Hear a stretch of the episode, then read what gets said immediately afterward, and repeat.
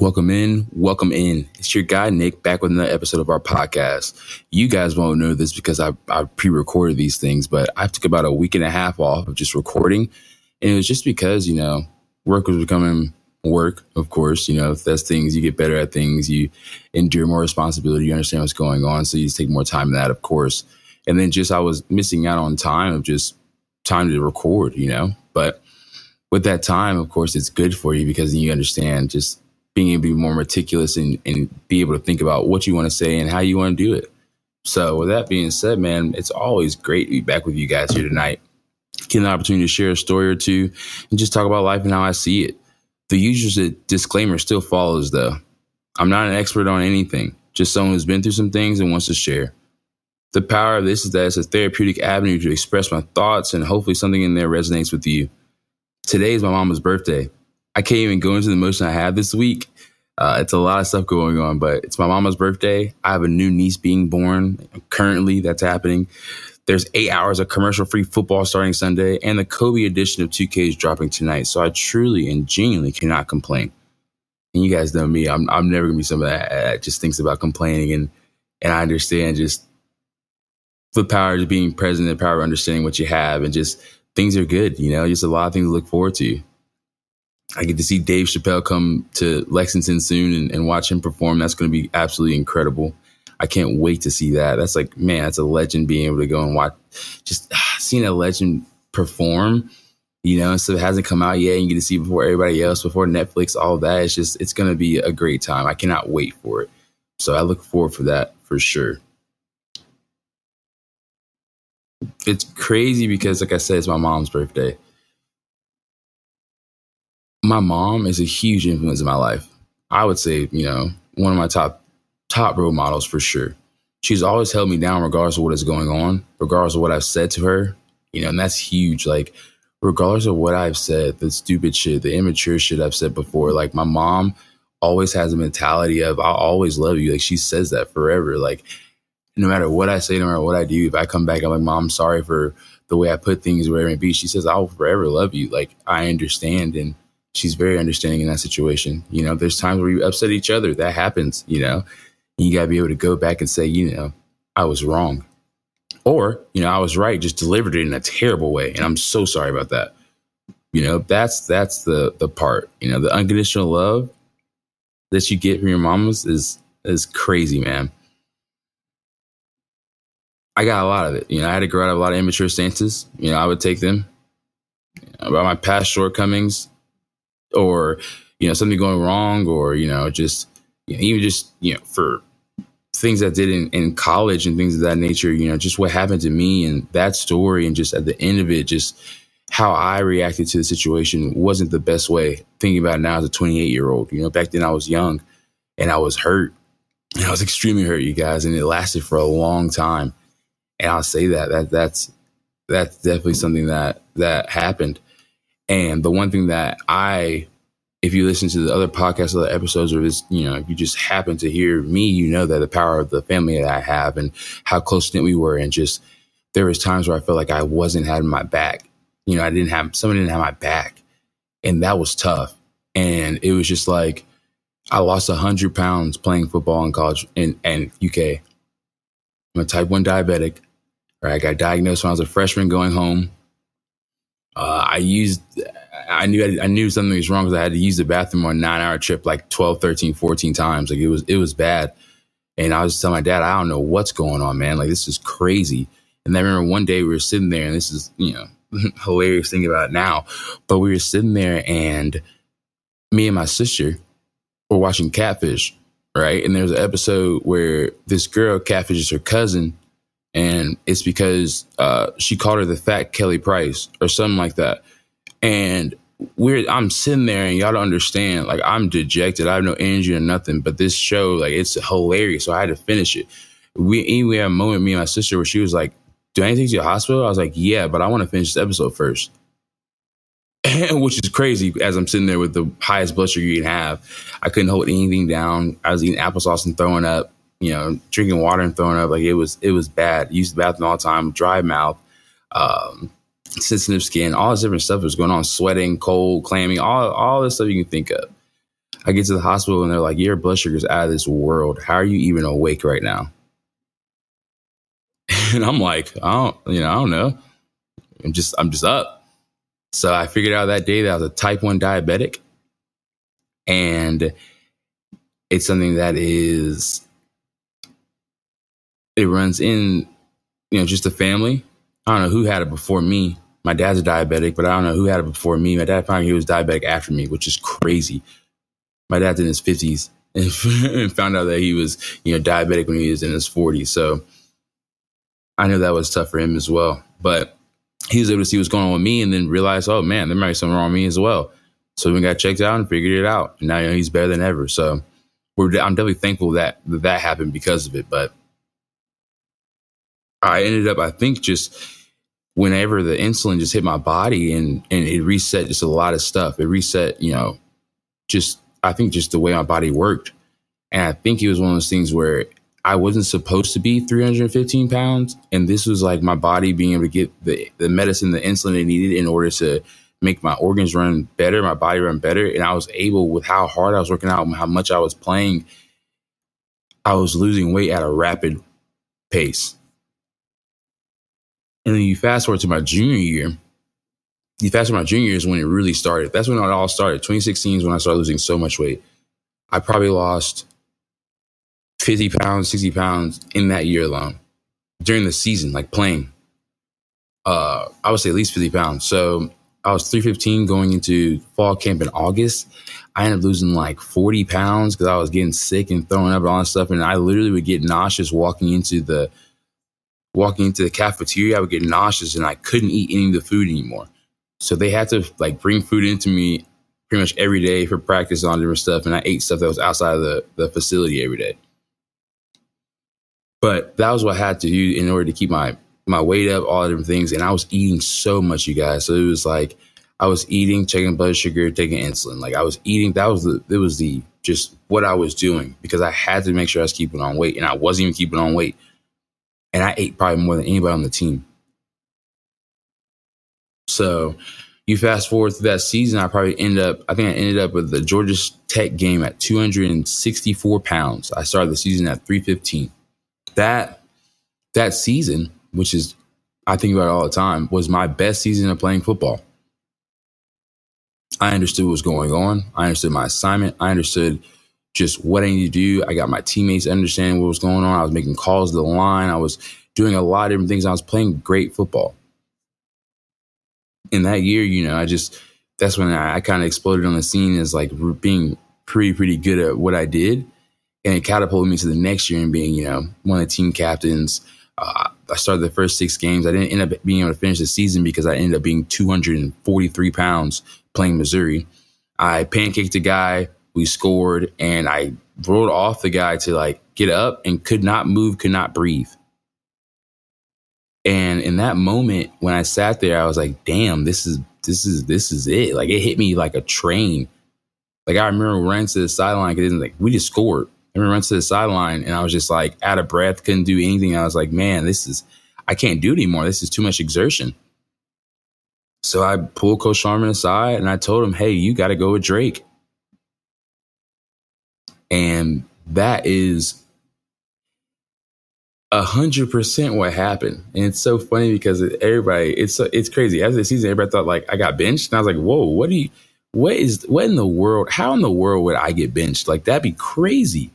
Like you don't have a guy that has like a ninety-three or ninety-four percent throughout the entire season to six games, who's playing at two fifty and below at center, and just he gets benched." Clearly, if he's on the field at two fifty playing center in the S E C, he's he's the best option at that particular time. And I didn't just play center. I played left guard, right guard. I played, you know, just offensive line. And, you know, even that season, I was so small, you guys. But I'll tell you right now, if you have technique, if you know what's going on, if you understand that mentally you are ahead of who's in front of you, if I saw a freshman or a sophomore, even a junior, like anything true, if I saw anything true, I knew I was going to get after him. I had five years in. Look, I'm not, we're not going to play that game. So I made sure I was always in the right position. I made sure that, you know, if I had to climb to a linebacker, I always hit him square. And, you know, I delivered when I got there. And it's like, that's the stuff that I think you have to hone in on whenever it's an adverse situation. Because, again, playing offensive line at two fifty when guys are three thirty against you and three twenty, all different stuff, and you have to move them and continue to do that, you have to get yourself prepared for that. So that summer I'm in there working out as hard as I can, running with the wide receivers and running backs. Like I I made sure I was of great condition. Like I didn't work out with the offensive line. I was two fifty, two fifty-five. I worked out with running backs and wide receivers. And I had done that since, you know, the end of my sophomore year. So it's like I made sure that I was in the right condition so that if this were to happen or if I kept losing weight, like I, I knew in the summer I just kept losing weight. And we had to pull the nuclear codes, and they had to make sure I had doctors around, make sure I had nutritionists, all different stuff. I didn't practice. That's something that, you know, I tell people that's insane to me. I did not practice Monday through Thursday. And I played the game on Saturday because I was so light. So all I did was watch film, eat food, work out, and then play a game on Saturday. Did the run-throughs on Friday, you know, I knew all the calls, we made them, went, worked, and we win the game, and I played football. But when you get to that point, when you just know, even film, you know your feet are right, you know how to move, it becomes really, really simple. And football's a chess game. You're just not the one moving the pieces. The coaches are. So if they make a play or they can make a call, they the people playing against them, they have to go to exactly where their coach calls. So if I know what the call is of defense, or if I can see a trigger, if I see what's going on, then I know where my guy has to go. And imagine if you knew your guy had to go about ninety-seven percent of the time, how many times you would win. Exactly. So that's why I tell all my people, you know, people growing up, people asking me, hey, how did you get to this point? How did you do this? How did you do that? I was in the book. I was in the book and I was in the film room. And then when my coach taught me how to block and taught me how to do it and do it right, I listened and continued to work on that craft. So it's one of those things where you're able to add those things up and say, okay, this is how that guy was able to do what he did. But losing that weight, not being able to play past game six, all different stuff, not go to the bowl game, I was dejected. You know what I mean? I was one of those guys that I felt like I was going to the N F L. I felt like I was on professional, and that just wasn't the route for me. That's not what God had for me. And I understand that now. I didn't then. I didn't then. But I understand that now. And I took my resentment out on a lot of people. And I apologize for that. You know, the resentment that I had for some people, like it's not, it wasn't warranted. And it was simply because I was hurt. And I was in a moment where it was like, man, my whole world just crashed down. I spent five years, four years working really hard for something and got to the pinnacle where I thought I could get to it.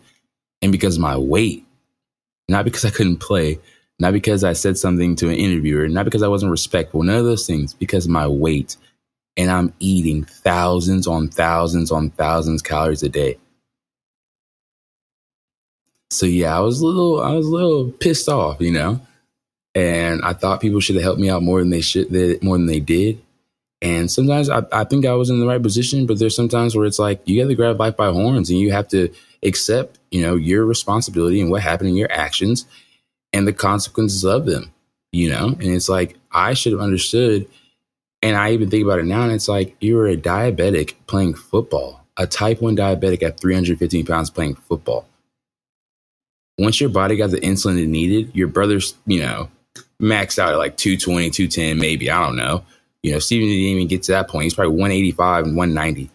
You know, your dad's not big. You know, no one in your family's big, but you are, like, that doesn't make sense. So I think it was a natural thing that was supposed to happen at that point. Right now, I'm sitting here at two hundred fifteen pounds. I couldn't imagine what two fifty felt like.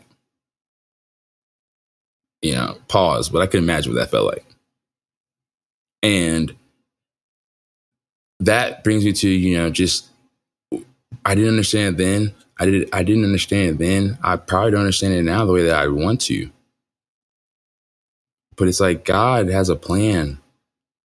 It's not my plan, it's his plan. And I don't know what it is. I just got to trust and believe in it. Have faith. You know, and I think that I have an affinity just for the, just gratitude, you know, just trying to be centered and realize that things can switch in a moment.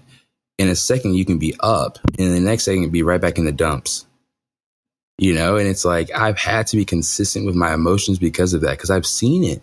You know, I've seen it just, I've had so many things happen that were awesome or were bad, right? And they just happened concurrently, and it didn't make sense. It's like, what the heck is going on? You know, quick story is I got the opportunity to be a trainer out in um, Maui in Hawaii. And I was, you know, uh, prayers up to everybody, every, all the families in Lahaina, but I was out there. Like I see, I saw the beauty of that place and how beautiful Hawaii is. And it is, it's gorgeous. It is so gorgeous, right? I got the opportunity to be a, a trainer at that, you know, the first Chick-fil-A opening in Hawaii. And then I got the opportunity, you know, the second week to be the lead trainer of that store, of that, you know, the kitchen back there. And it's just, that was such an opportunity. And it was something that I really, really relished.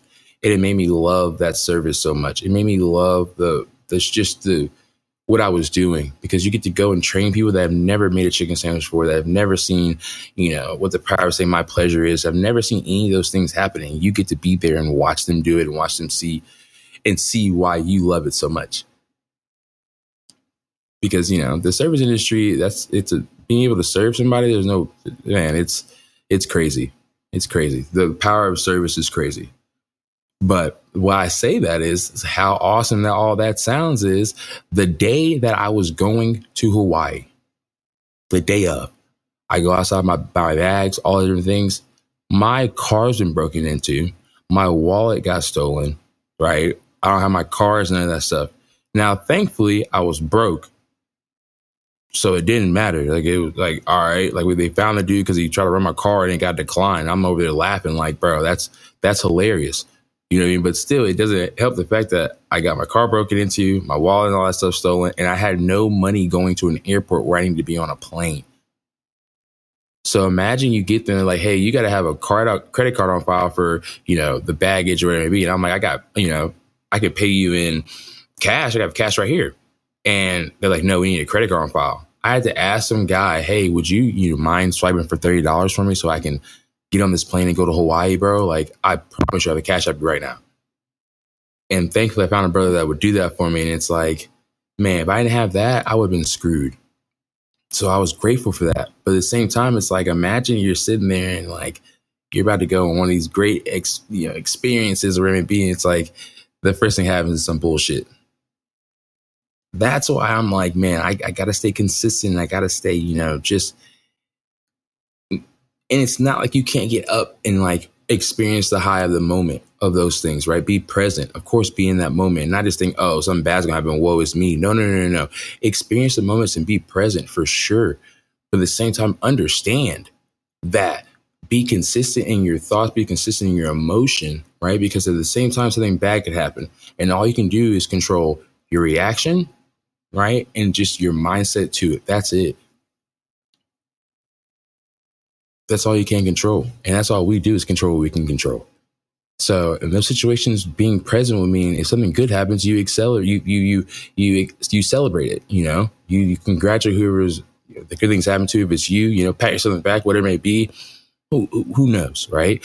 But when something bad happens, you're present in the moment. You realize, hey, my reaction to this is important. I can't just skirt through this moment, get mad and, and run out. No, I have to make sure that, you know, I control my emotion here. I control what I say. But that's just that's just the, the like I said, it's the power of gratitude, because I was going into a place where I had no money. I had or not no money. I had money going there because I was able to go and get, you know, uh, I actually got blessed because a girl there was willing to pay for all my stuff. And I said to Zeller every time that I got something. So my mother helped me out and she helped me out so that I was able to go and do what I wanted to do over in Hawaii. And it's one of those things where, like I said, it all comes around. It all comes around. I was highly upset with my mother, you know, after college, uh, just because I thought, man, she should have went different. It should have went different. You know, I should have had different stuff, right? Needed help, whatever it may be. Like I just, I just, it wasn't, it was immaturity, right? My mom stayed pat. Mom said, and that unconditional love said, I'll forever love you. Like, it doesn't matter. No matter how mad you get at me, no matter what you say, like, I'll forever love you, right? She let me move back home with her, right? Help me out, get a job at Chick-fil-A. And then when I went to Hawaii and had no money on me, she's like, I got you. What do you need? So, yeah, I, I'm I'm blessed, man. I'm blessed to have her in my life. And I know that as a twenty-eight year old, I know that. And I'm glad it's not being a forty year old or don't talk to her for a while or maybe and just be. But no, we got through those situations. And, you know, my mom and my mom and me are great. So I just it's just a, I'm just grateful for I'm grateful for, you know, what I have going on. I'm grateful for you guys. I'm grateful for this podcast. I'm grateful for being able to talk to you guys and talk through stories and just share something. You know, it's great. It's great to do this. It's a it's a great passion of mine at this point and a hobby that I don't think I'll put down anytime soon, you know. But as we wrap this up, I just want to tell you guys, like, the power of gratitude is important. Understand being grateful for what you have, being grateful for, you know, being able to wake up. You know, I don't know, you know, of course, who's listening to this, where it may be, but it's like whoever you serve, whoever you pray to, like being able that that, per- that entity brought you, you know, out of the bed and that you have a bed, have a roof. And this time it's really important to realize that, because some people woke up and their world was turned upside down. So be grateful that yours isn't. But as I, like I said, as I wrap this up, I want you guys to, you know, have a great night. Have a great morning. Uh, have, have a great whatever time it may be. I appreciate you guys so much. Be easy.